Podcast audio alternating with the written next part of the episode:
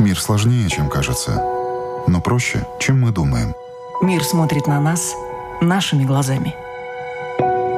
Мир не меняется. Меняемся мы. Люди и страны. Специальная проекция Латвийского радио 4. Портрет времени.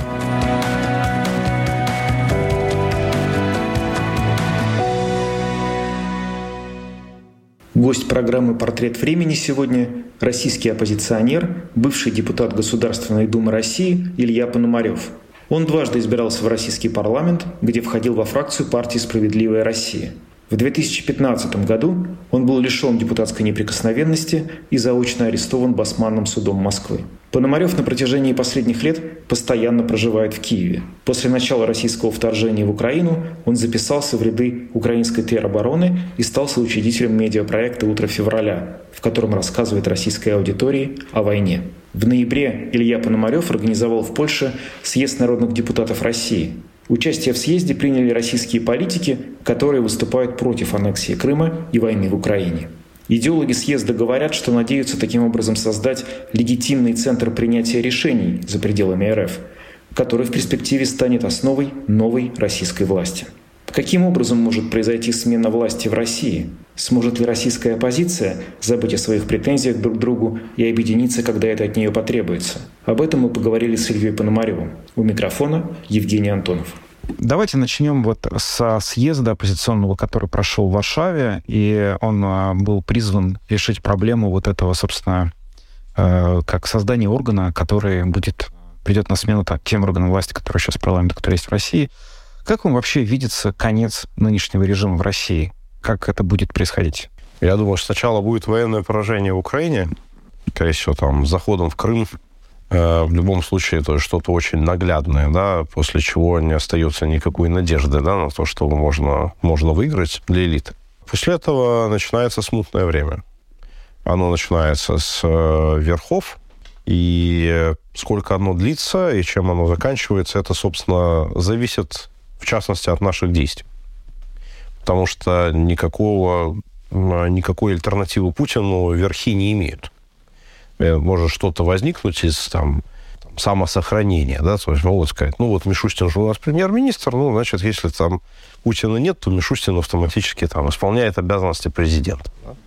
Да? Вот. Могут какую-то более сложную конструкцию там. Путин не отстранен, ну, просто он приболел, лежит дома. Вот. И поэтому вот какой-то коллективный орган, который исполняет его обязанности. Но в любом случае ни одна из этих конструкций не будет стабильной, потому что никто не имеет контрольного пакета в этой э, власти. И именно поэтому дальше, собственно, наступает наше время. Да? Время людей, которые хотят добиться реальных перемен, потому что мы, конечно, совершенно не хотим оказаться в ситуации, когда Гитлера заменяют на Гиммлера. Ну, или даже там на Шпеера, да? Вот. Мы хотим, чтобы весь Рейх был разрушен, чтобы эта система перестала существовать. Каким образом а, можно вообще ускорить э, эту процедуру, процесс этот вот э, крушения режима? И вообще о какой временной примерно перспективе вы сейчас говорите? Как, сколько лет это, месяцев?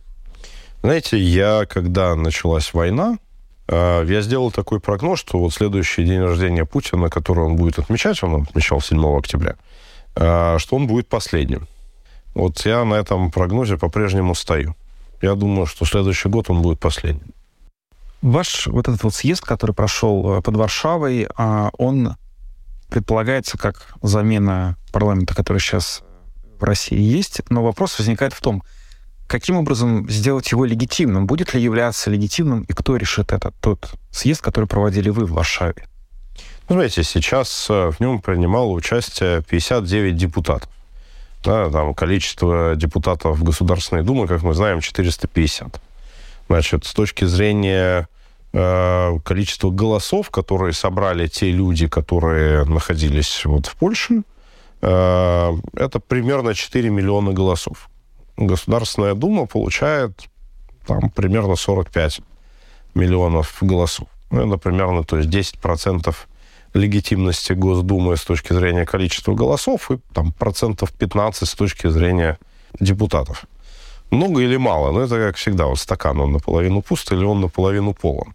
Если ну, сравнивать со 100%, вроде это кажется там э, не так много. Если сравнивать э, э, там, с нулем и вообще с тем, чтобы было хоть что-нибудь, это дофига. Э, в общем, эти 10% это уже сопоставимо с нормальным органом государственной власти. Ну, просто так, чтобы напомнить, э, вот когда-то оппозиция совершала единственную попытку сформировать что-то легитимное, избирала Координационный совет оппозиции. Ну, в тех выборах приняло участие примерно 100 тысяч человек.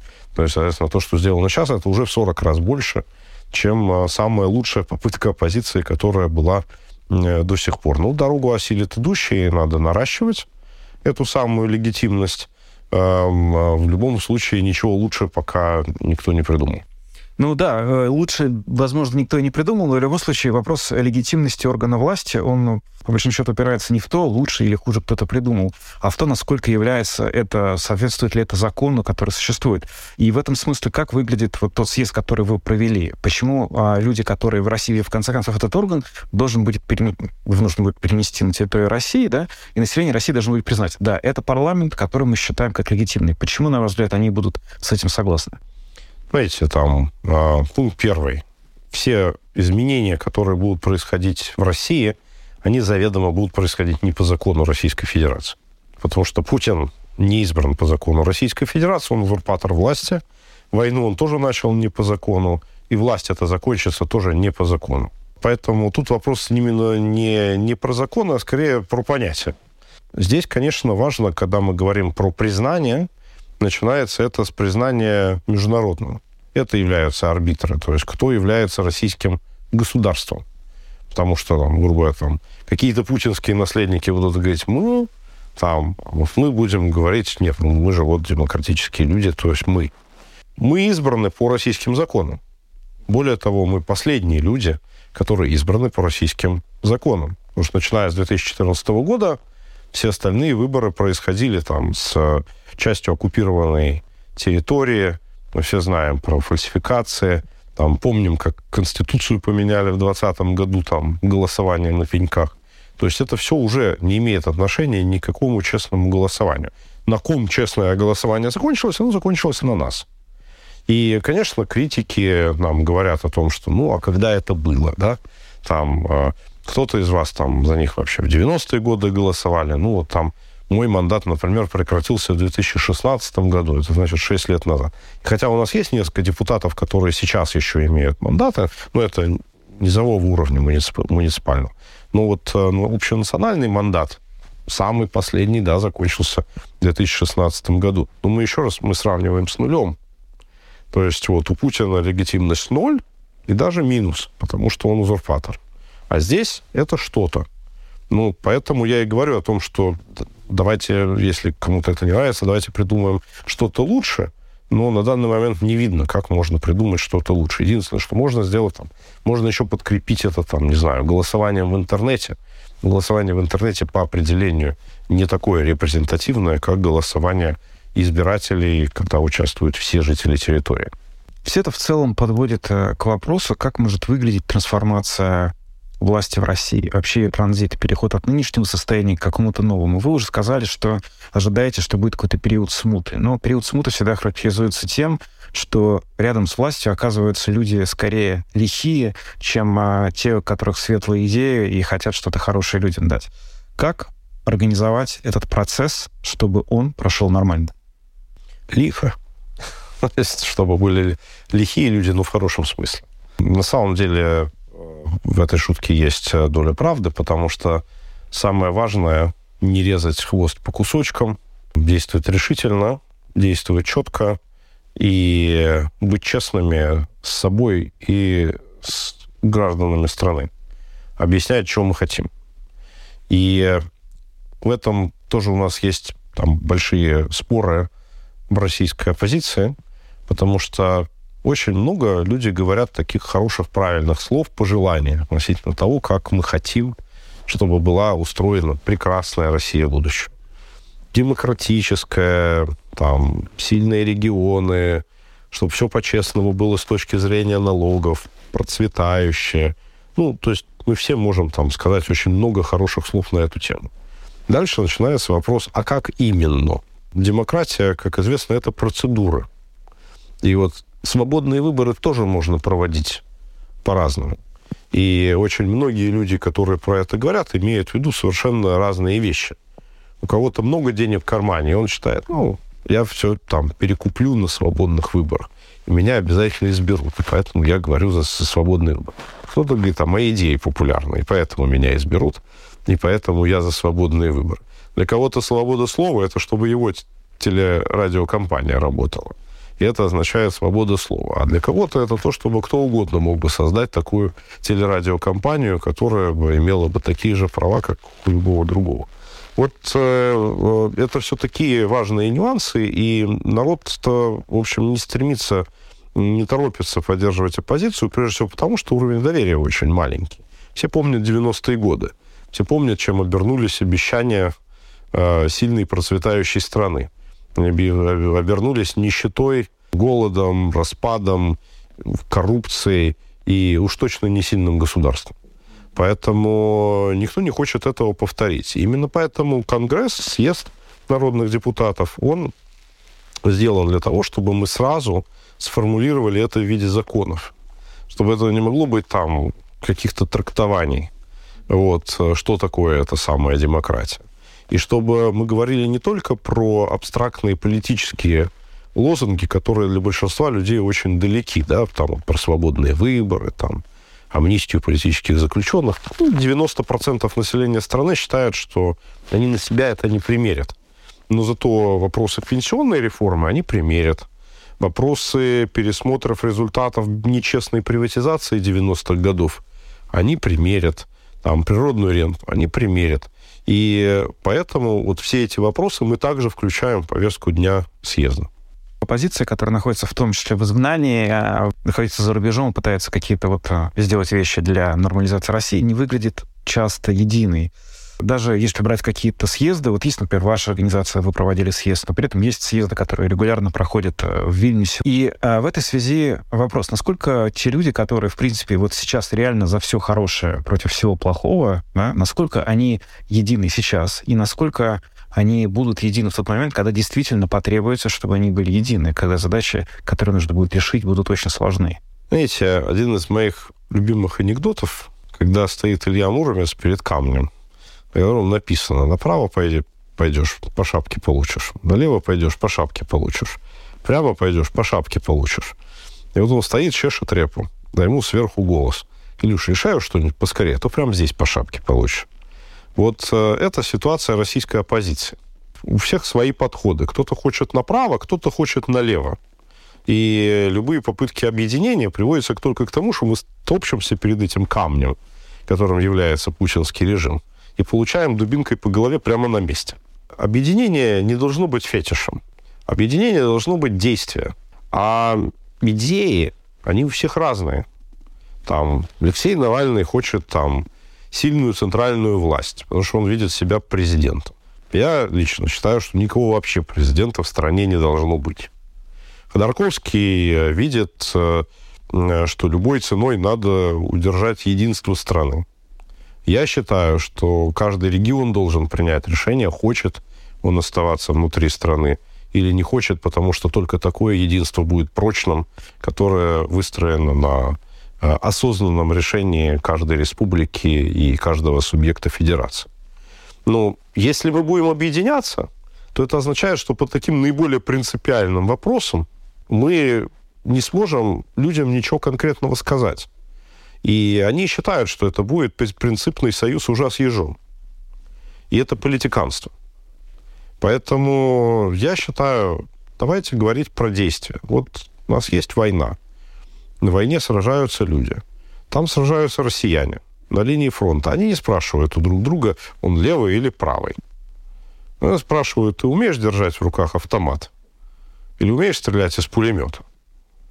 Вот умеешь, давай вставай в строй. Не умеешь, давай учиться и потом, соответственно, вставай в строй.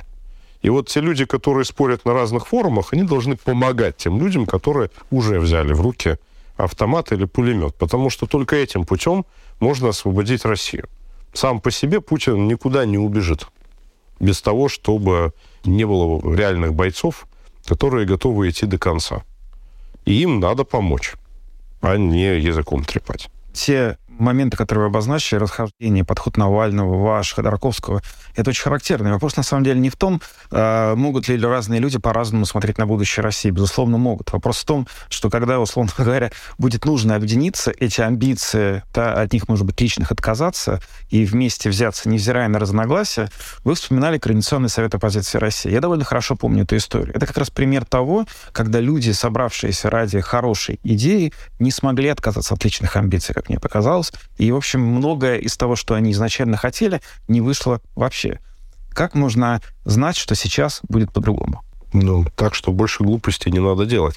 Я был автором той идеи Координационного совета, и в итоге снял свою кандидатуру и не стал участвовать в этих выборах, потому что стало понятно именно, что это будет зоопарк. И из этого ничего конкретного не получится. Стартовая идея заключалась в том, что да, должна была быть конкуренция между командами людей, которые друг с другом сыграны, у которых есть план действий. И чтобы люди проголосовали, избиратели, за план действий. Этот, этот или этот, который воплощен, соответственно, вот в конкретных индивидуах, индивидуумах. А вместо этого началось вот соревнование, у кого больше фолловеров в Твиттере, да, и то есть никакой единой программы, никакой сыгранности, никакой общей работы в итоге от этого не получилось. Я еще раз говорю, давайте не тратить время на бессмысленные истории. Давайте работать. У нас есть конкретная задача свергнуть этого гада и демонтировать эту систему. С этой задачей все согласны. То, что это надо сделать. Да, у каждого потом свой взгляд на будущее страны.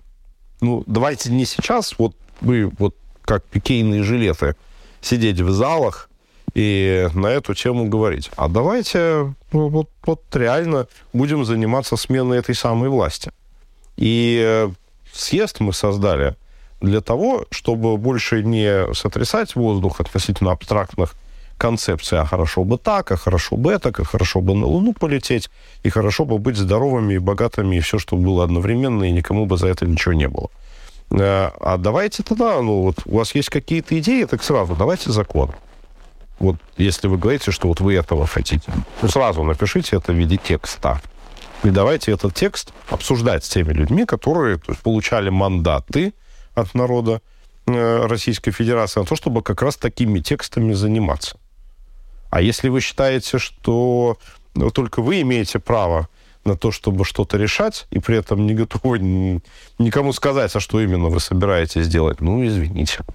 А, другая сторона этой проблемы в том, что новую власть, вообще новую конструкцию а, существования России должно принять население России.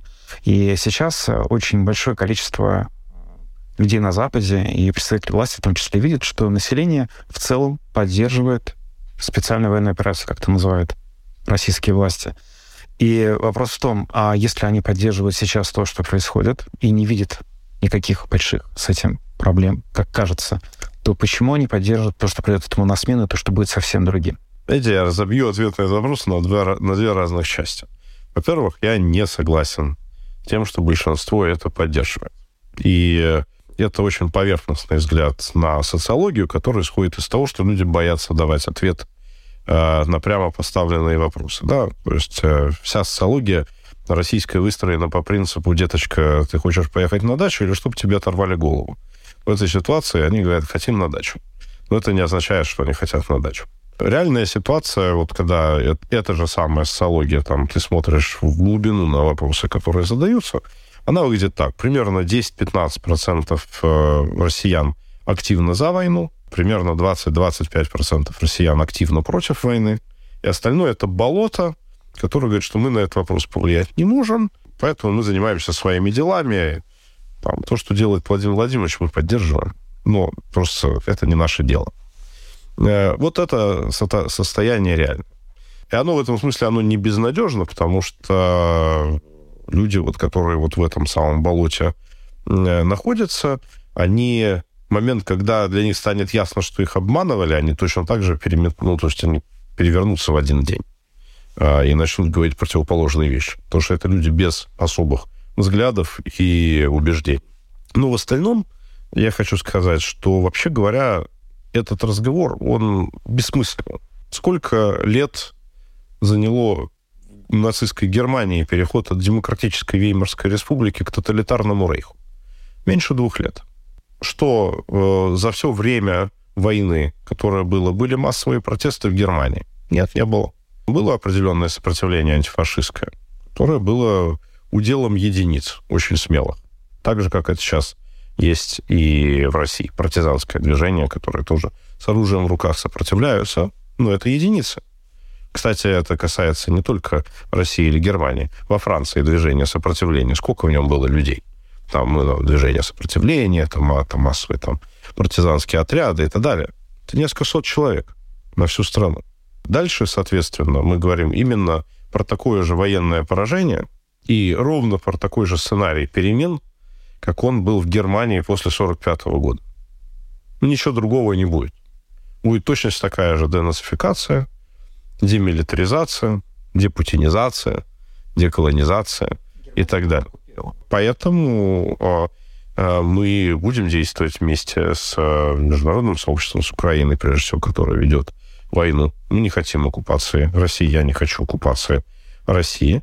Но я хочу, чтобы новое российское правительство, тем не менее, действовало в тех рамках, которые согласованы со всем миром, имело бы на это мандат у победителей, давайте давать себе в этом прямо отчет, и реализовала бы ту программу, которую разделяли все страны, понимая, что это необходимо для того, чтобы больше никогда военная угроза с территории России не исходила.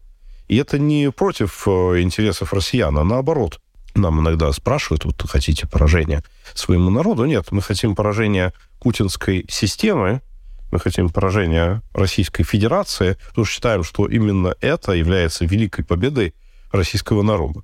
Это то, что находится в его непосредственных интересах.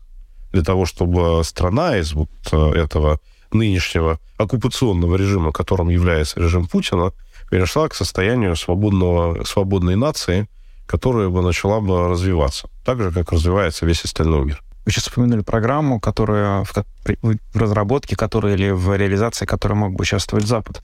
Этот документ в каком-то виде сейчас где-то разрабатывается, или это просто предположение, что он будет через какое-то время работа над ним будет начата? Нет, есть материалы съезда, собственно, это конкретные законодательные акты, их там 18 штук запланировано, 17 законов плюс Конституция. Пять э, уже внесены и прошли первое чтение. Там остальные готовятся к первому чтению на следующий съезд. То есть постепенно это все будет принято. Это и есть суммарно э, вся эта программа. Одна, кстати, из проблем, которую мы видим, очень большая, это то, что на самом деле никто не хочет брать на себя ответственность. Там даже на наиболее принципиальные вопросы э, э, никто там на Западе отвечать не готов. То есть вот э, приезжаешь в Вашингтон и говоришь, Друзья, а вот у вас какая точка зрения, например, относительно ядерного статуса России? Там не означает, что мы последуем вашему совету, да, вашему мнению. Но мне, например, интересно, что бы они на эту тему думали. А мнения нет. То есть его в принципе нет. А, оно не продумано, потому что они не считают этот вопрос э, актуальным. Это же важно, вот после того, как э, произойдет это военное поражение – ну, там, Украина, естественно, говорит, мы хотим там безъядерную Россию. А там большое количество людей на Западе говорит, если Россия будет безъядерной, то тогда Сибирь, например, будет беззащитна перед Китаем, и это будет означать, что вот Китай заберет себе эти природные ресурсы. А другие люди говорят, не, даже если это произойдет, китайской угрозы на самом деле не существует, она надумана. Ну, то есть это все вещи, которые необходимо обсуждать. И вот этой точки зрения нигде ни у кого нет мы как раз стремимся всем задать этот вопрос и спровоцировать раздумья. Эти раздумья, ведь это же достаточно длительный процесс. Если вы говорите, что на Западе не существует какого-то такого понимания, точки зрения единого и какого-то взгляда на такие вот важные вопросы, то как мы можем предполагать, что они смогут ну, сформировать какой-то процесс трансформации экономической, политической России? Когда придет время, и это будет нужно, вряд ли кому-то это прямо так надо или есть интерес к этой теме. Если не смогут, будут вынуждены принять просто нашу точку зрения без обсуждения. Все. Еще а, вопрос, который сейчас активно обсуждается, это э, судьба русских, которые сейчас находятся вне России, и русские в Европе, э, которые сталкиваются с различными рода ограничениями, санкционными, несанкционными, ввиду того, что Россия ведет эту войну в Украине.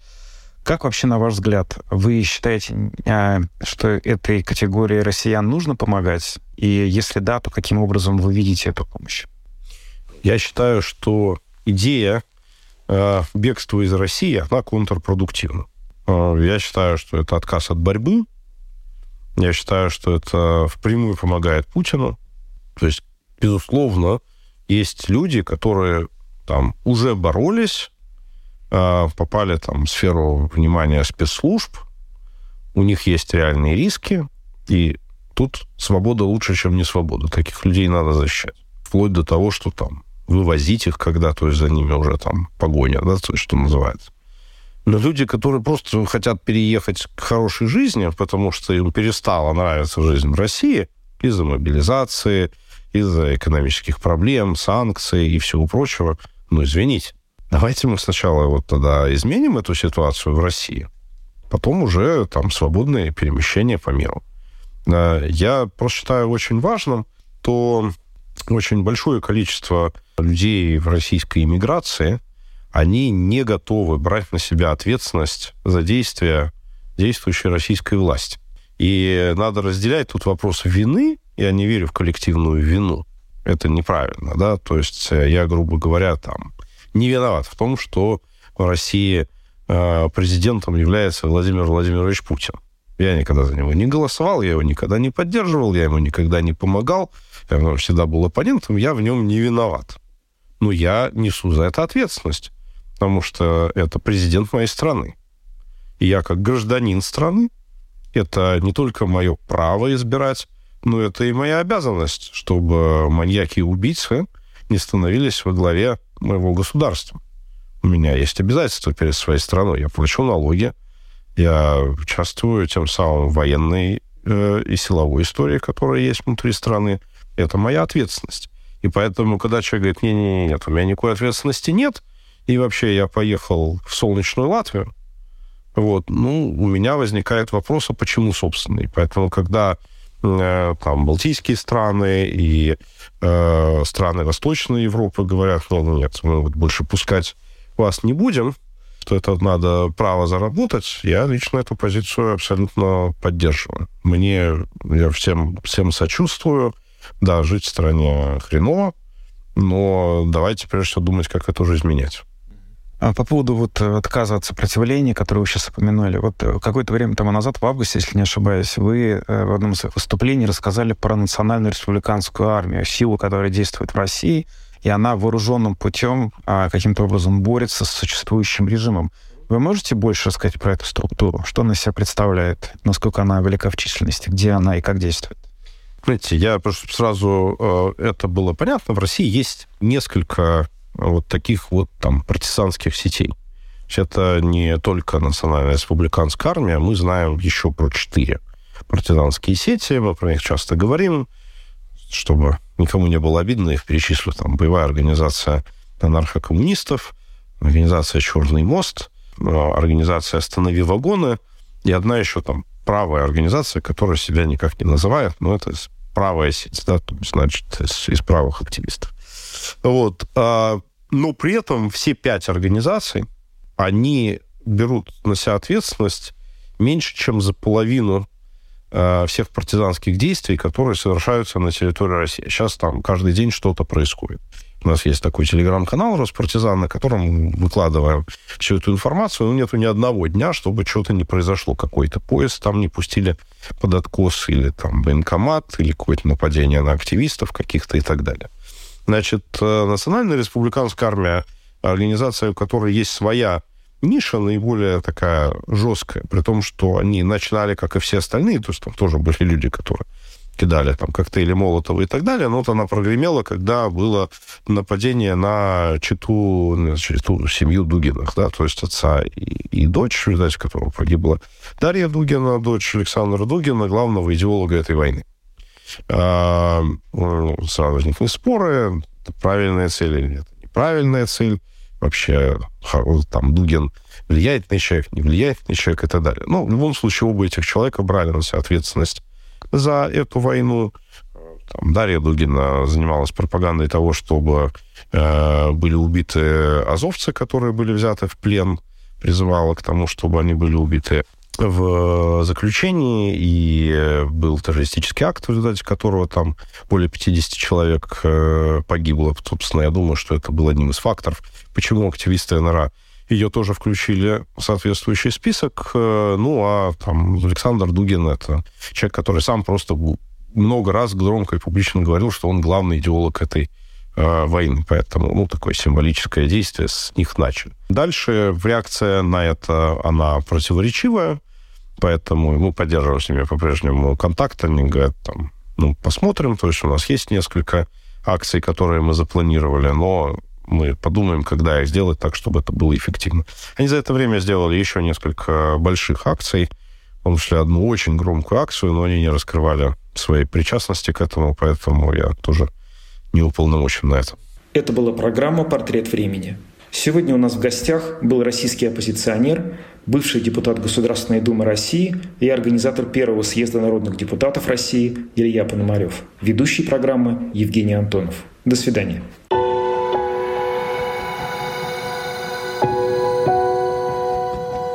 Люди и страны. Специальная проекция Латвийского радио 4. Портрет времени.